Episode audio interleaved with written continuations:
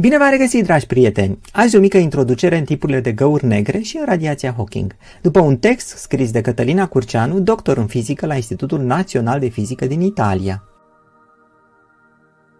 Găurile negre sunt de obicei clasificate în funcție de masa pe care o au, independent de eventuala rotație, momentul cinetic.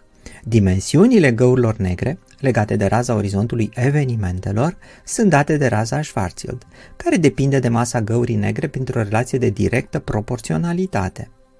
Cu cât gaura neagră este mai mare, cu atât raza sa R zero, deci raza orizontului evenimentelor, este mai mare.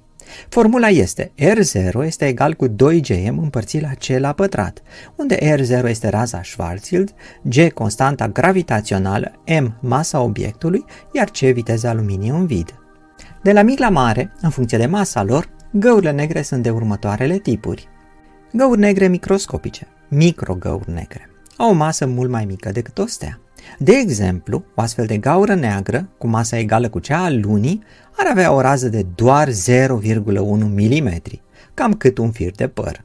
Se bănuiește că ar putea exista în prezent astfel de găuri negre, cu masă foarte mică și care au fost create în primele clipe după Big Bang, când densitatea materiei era extrem de mare.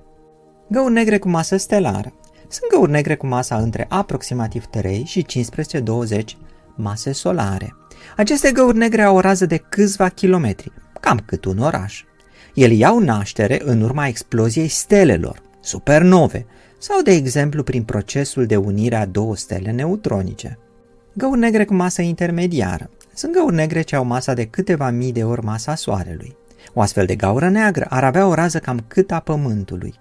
Nu există un mecanism care să genereze în mod direct astfel de găuri negre, totuși, ele se pot forma prin unirea mai multor găuri negre cu mase mai mici.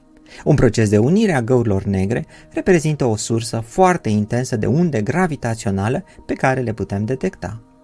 Și găuri negre supermasive pot avea mase de sute de mii sau chiar miliarde de ori mai mare decât masa Soarelui. O astfel de gaură neagră supermasivă, cu masa de un miliard de ori mai mare decât cea a Soarelui, are raza de circa zece unități astronomice. O unitate astronomică este distanța medie dintre Soare și Pământ. Astfel de găuri negre se pot forma atât prin unirea mai multor găuri negre cu masă mai mică, cât și prin căderea altor corpuri, stele sau gaz interstelar în interiorul unei găuri negre mai pitice. Iată aici fotografia unei astfel de găuri negre supermasive, care se află în centrul galaxiei noastre. Atenție! Raza găurii negre este proporțională cu masa sa, iar volumul găurii negre este proporțional cu masa la puterea a treia. Deci, densitatea depinde invers proporțional de puterea a doua a masei. De aceea, cu cât o gaură neagră este mai mare, cu atât densitatea ei scade. Găurile negre mici au densități foarte mari, însă găurile negre supermasive vor avea densități mai mici, adeseori nu mai mari decât cea a apei. Găurile negre se evaporă în timp. Durata în care o gaură neagră dispare prin evaporare depinde de masa acesteia. Cu cât este masa mai mică, cu atât evaporarea este mai rapidă. Radiația poartă numele celui care a descoperit acest proces, Stephen Hawking, un adevărat magician al găurilor negre. Radiația emisă de găurile negre este datorată efectelor cuantice. Istoria descoperirii este foarte interesantă și este legată și de numele lui Jacob Bekenstein, cel care a propus formula pentru entropia găurii negre și implicit pentru existența unei temperaturi asociate acesteia. Temperatura înseamnă emisie de radiație, deci o gaură neagră ar emite radiație. Cum e posibil una ca asta? Hawking a demonstrat în o mie nouă sute șaptezeci și patru că, dacă ținem cont de legile fizicii, în mod concret de teoria cuantică a câmpului, se ajunge la concluzia că găurile negre emit radiație ca și cum ar fi corpuri negre cu o temperatură invers proporțională cu masa. Pe scurt, procesul de emisie de radiație care a căpătat numele de radiație Hawking este următor. În apropierea orizontului evenimentelor, ținând cont de mecanica cuantică, se formează perechi de particule virtuale, particulă-antiparticulă. În mod normal, aceste particule virtuale nu pot fi detectate, însă contribuie la așa numita energie a vidului. Câmpul gravitațional al unei găuri negre joacă însă un rol extrem de important în transformarea uneia dintre particule din particulă virtuală în particulă reală. Cheia ei, ce ar avea o energie negativă, conservarea energiei, contribuie la scăderea masei găurii negre, deci la procesul de evaporare. Evident că dacă gaura neagră absorbe alt material, particule, stele, planete, alte găuri negre, et cetera, între timp evaporarea este compensată sau poate să devină neglijabilă. În cât timp dispare o gaură neagră în urma evaporării? Temperatura unei găuri negre este invers proporțională cu masa acesteia. Deci, cu cât o gaură neagră este mai mică, cu atât este mai caldă. Radiația emisă depinde de temperatură și deci, implicit, timpul în care o gaură neagră dispare depinde de temperatură, deci de masa găurii negre. O gaură neagră mică se evaporă foarte repede, pentru că e foarte caldă.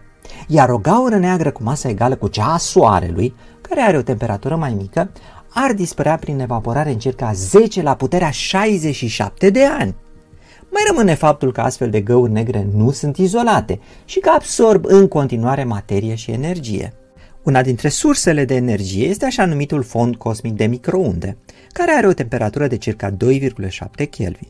De aceea, o gaură neagră se evaporă doar în momentul în care universul ajunge la o temperatură a radiației de fond mai mică decât temperatura găurii negre, deci mai durează în cazul nostru. Găurile negre cu masa de circa o sută de miliarde de kilograme, deci mici la scară cosmică, s-ar evapora mai repede și ar putea avea un timp de evaporare de circa trei miliarde de ani. Astfel de găuri negre s-ar fi putut forma, chiar dacă mecanismul nu este încă clar, la puțin timp după Big Bang și se numesc găuri negre primordiale.